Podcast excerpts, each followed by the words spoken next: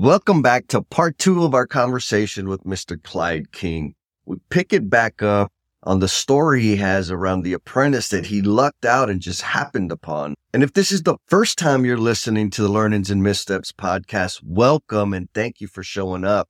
We're all about enhancing the image of careers in the trades, and we got a library of episodes for y'all to listen to. So after you finish this one, go back and catch part one and then go back and catch the other ones and the other ones and the other ones because there's a bunch of them and keep coming back. We love having you here. And this part of the conversation has that real juicy nugget of the learning and misstep that Mr. Clyde had. He talks about ignoring his instinct and then it coming back and biting him in the behind. It's a good one all my construction peeps out there, I know you've had this happen to you, so it may give you a little bit of flashbacks. This episode is releasing in the very, very beginning of June, which is an exciting time because we're going to be launching the decentralized conference coming up. It's going to be a virtual conference.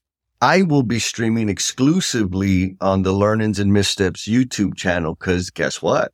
We got us a YouTube channel. We're going to have a dozen construction influencers six on Friday, six on Saturday, starting at 1 p.m. Central. You can pop in at any time. When you show up, leave us a comment. Let us know that you're there. Uh, and I'll be releasing here over the next week or so some some teasers about who's going to be there and what they're going to be talking about. Here we go to Mr. Clyde King. They happened to be doing an orientation test for a hmm. bunch of new apprentices. So I sat in to help the instructors, just talking to them, watching their work. This kid aced everything. He's going to be a real good apprentice. After he's done with his four years, he's going to make a hell of a journeyman. So you seen him and you scooped him up, huh? You said, "Hey, you well, yeah." I kind of lucked into him. he was going to give his company a couple week notice when they called him, and he was looking to get a couple week notice on when he could start. Rep called him, and he happened to talk him into starting that next day. So he quit his job. Wow. The company backed out. Didn't no. need all these guys. So Mike calls me and goes, Can you use Logan? I feel really bad. And I said, Hang on. I said, Give me a couple minutes. Let me talk to the other guy. He goes, Yeah, you can bring an apprentice in. Because I was there by myself at the time. He goes, Yeah, he says, We're going to start getting some more guys. So I called Mike. I said, Yeah, tell him to be here in the morning. So I lucked into having him with me.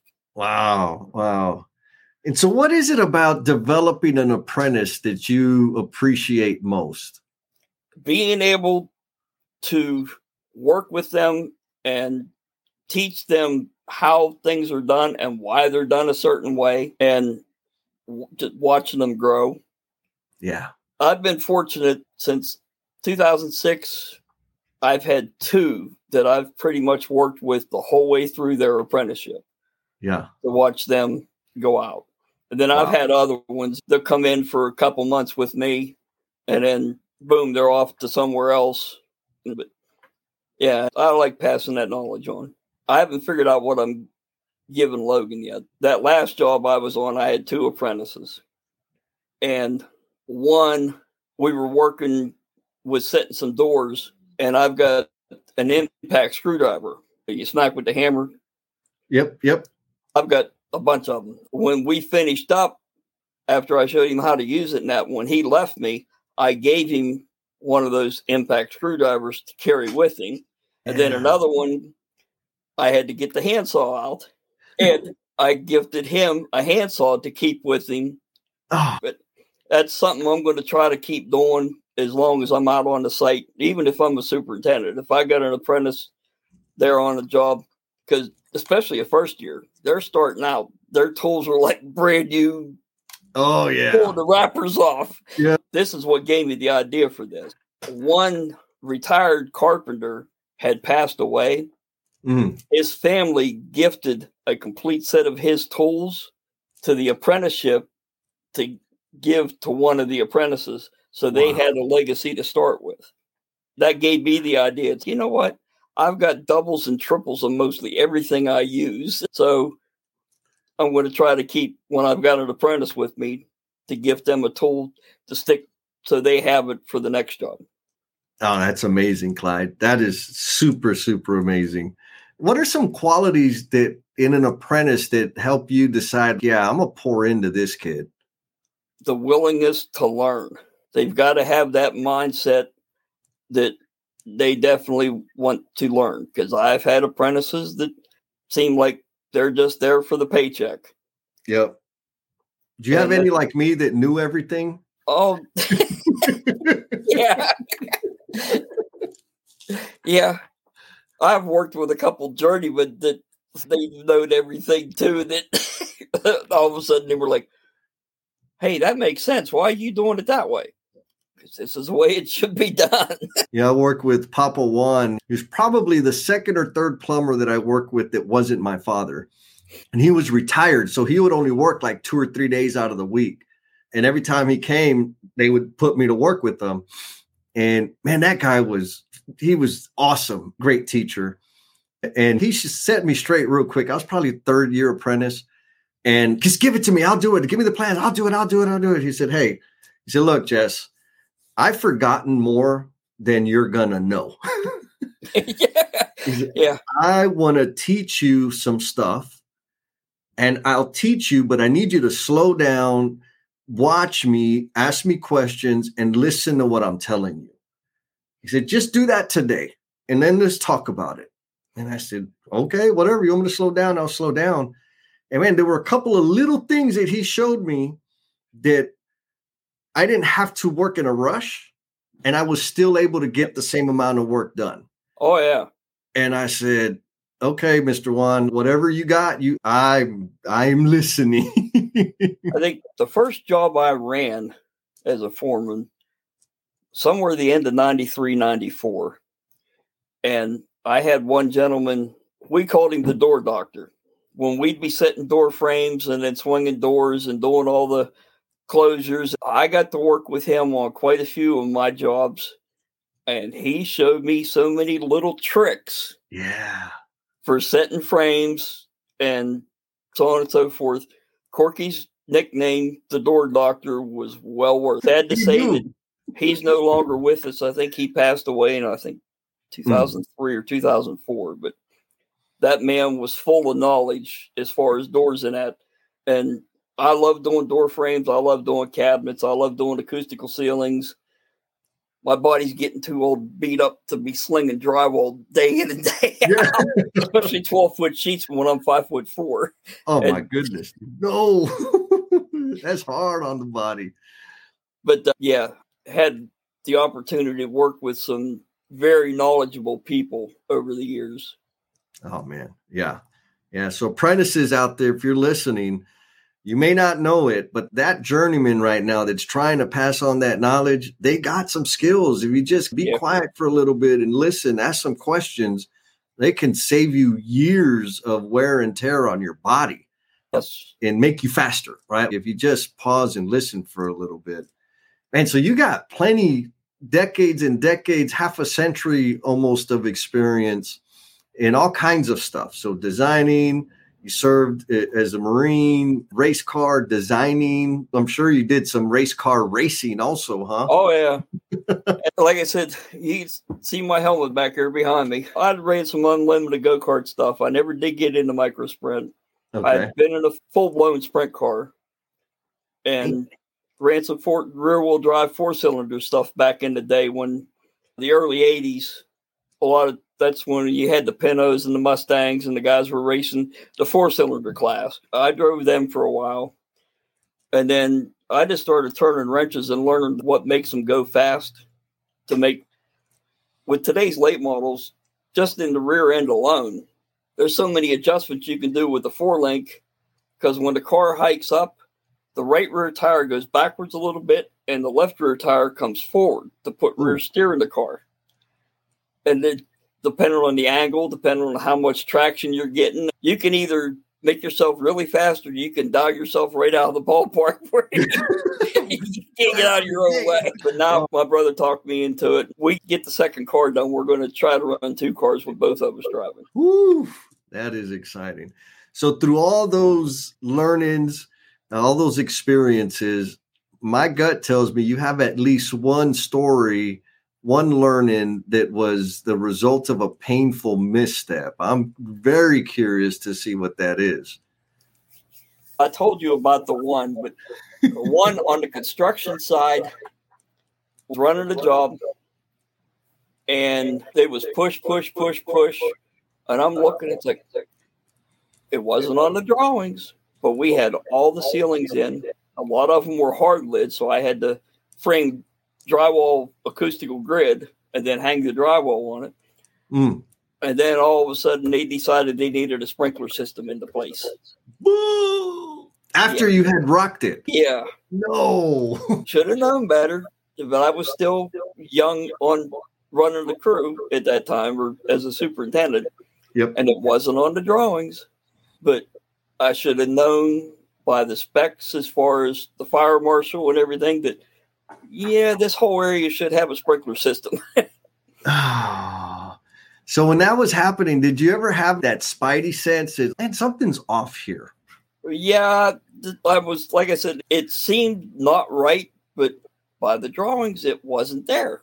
One of the things sometimes it, they always say build to the drawings, but then sometimes the drawings will bite you in the ass.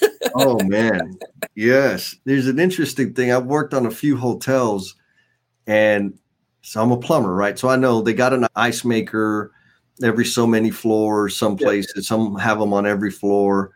And a couple of times they had the water supply, they had the ice machine, but they had no floor drains for them. And I'm like, that's dumb, but that's what the drawings show. Yep. And then guess what? Back, it was late 90s. Like I said, I was brought up with an architect. Yeah. I've known about when you're detailing everything, you're doing your vellum paper, you're doing overlays to make sure things will line up as far as your toilet flanges and every so on and so forth. Yep. I'm laying this job out to help the plumber. Fresh concrete floor, probably oh, I'd say about a fifty thousand square foot floor. Okay. In and yeah. out for an assisted living home. So I'm chalking lines and he's getting ready to core drill. The first two toilet flanges right into a bar joist. Oh, yeah. So I call the architect. Can you move the wall? Yeah. I bet there was 15 or 20 of them on that floor. This is a young architect. I was like, didn't you do an overlay to check with the structural steel? He goes, honest to God, his words, what's an overlay? Oof. Yeah. I was like, you're kidding me. I was taught that in high school during my mechanical drawing class.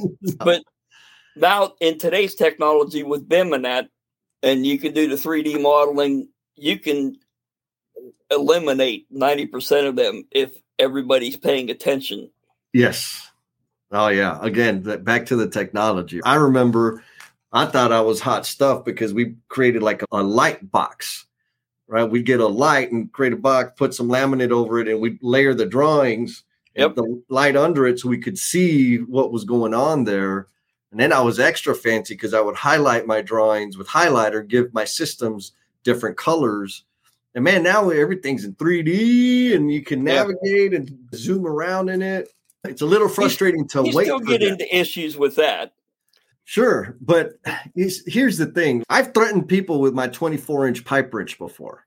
and when I say people, I'm talking about sheet metal, ductwork, electricians, pipe sprinkler guys, because of the conflicts, the design oh. conflicts. It wasn't because I didn't like them most of the time. It was because these design conflicts, yeah, we were fighting like fighting. Back in the day, we used to throw down on the oh, job. Yeah. you know that. Yeah.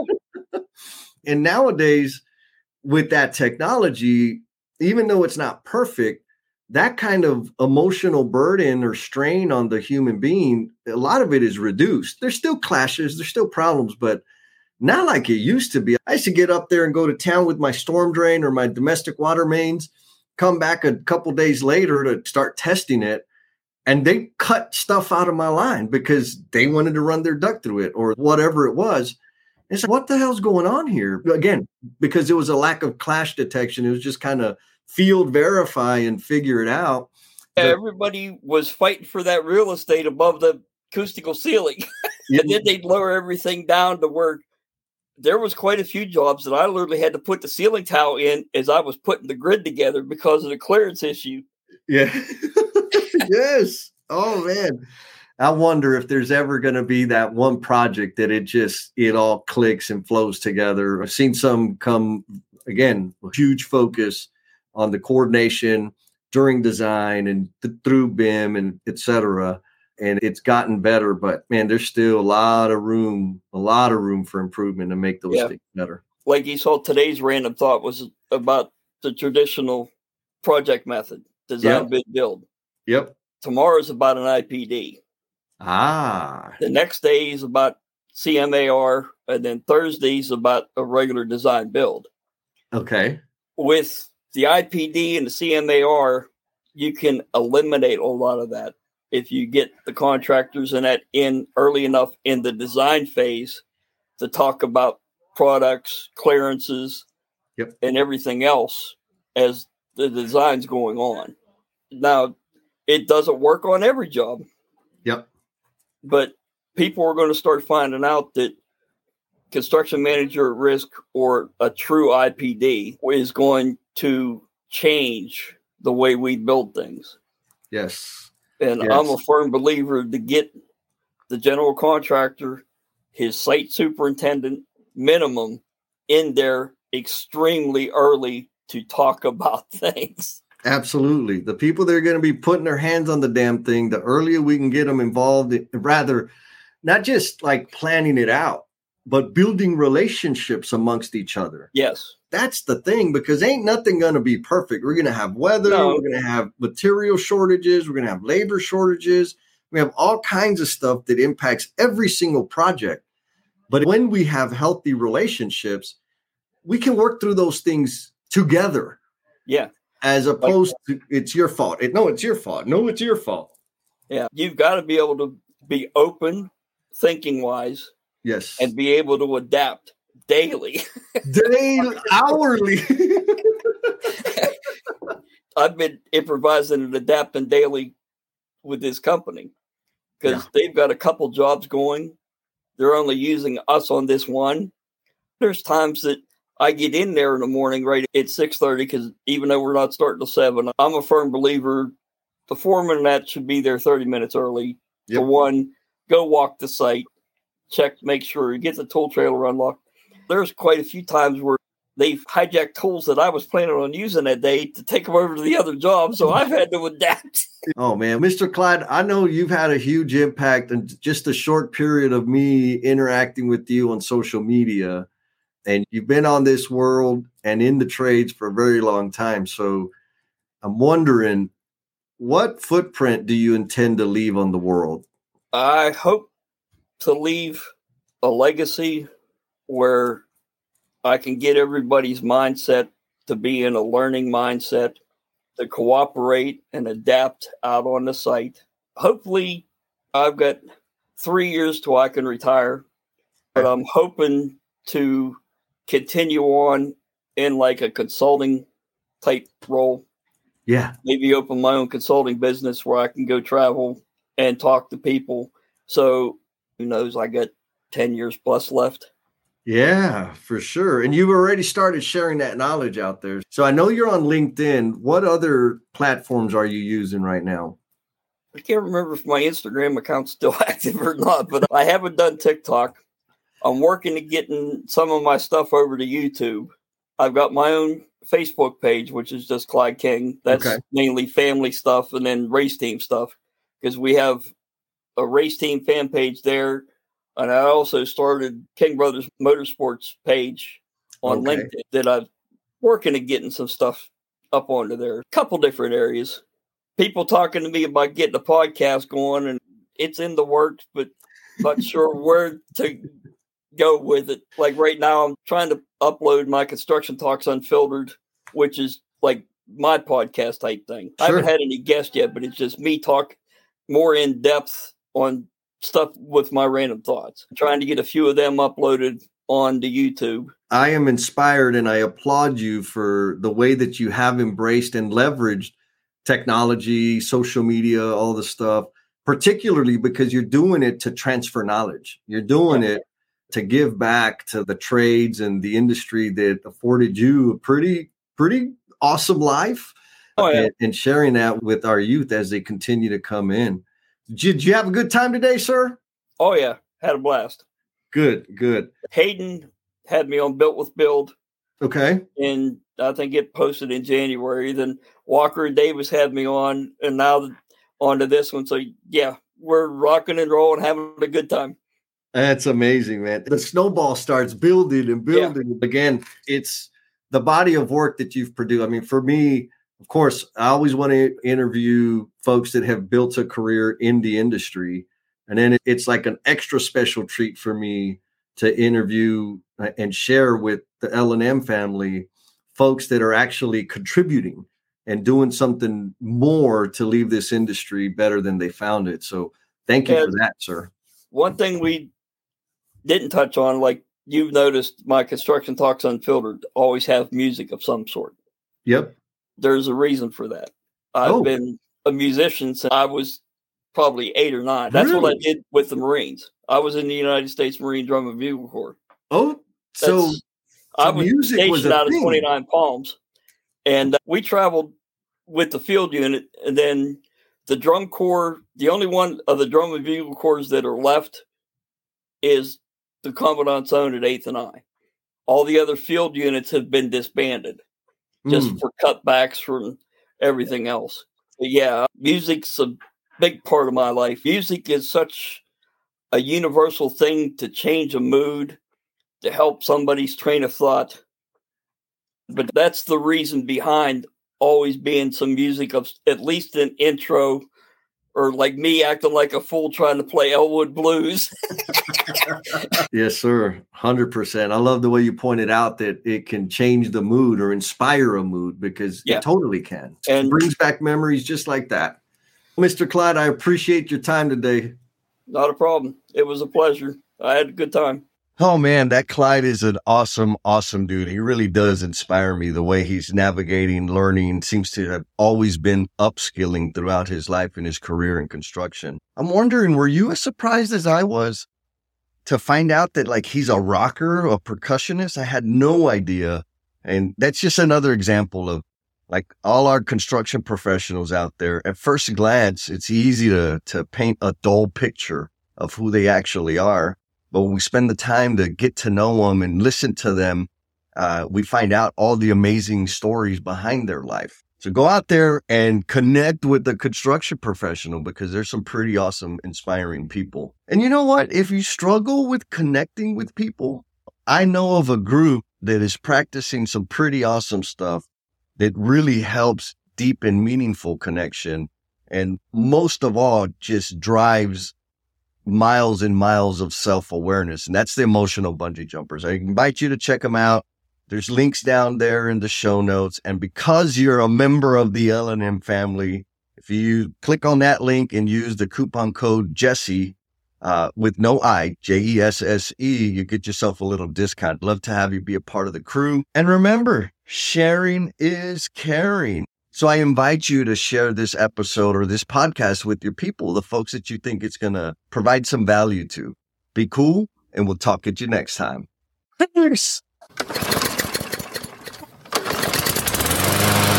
Oh my goodness. You're either driving down the road or just so enthralled with the with this whole podcast that you went all the way down to the very, very, very, very end of it and we appreciate you. And just we're going to take this as an indication of your dedication.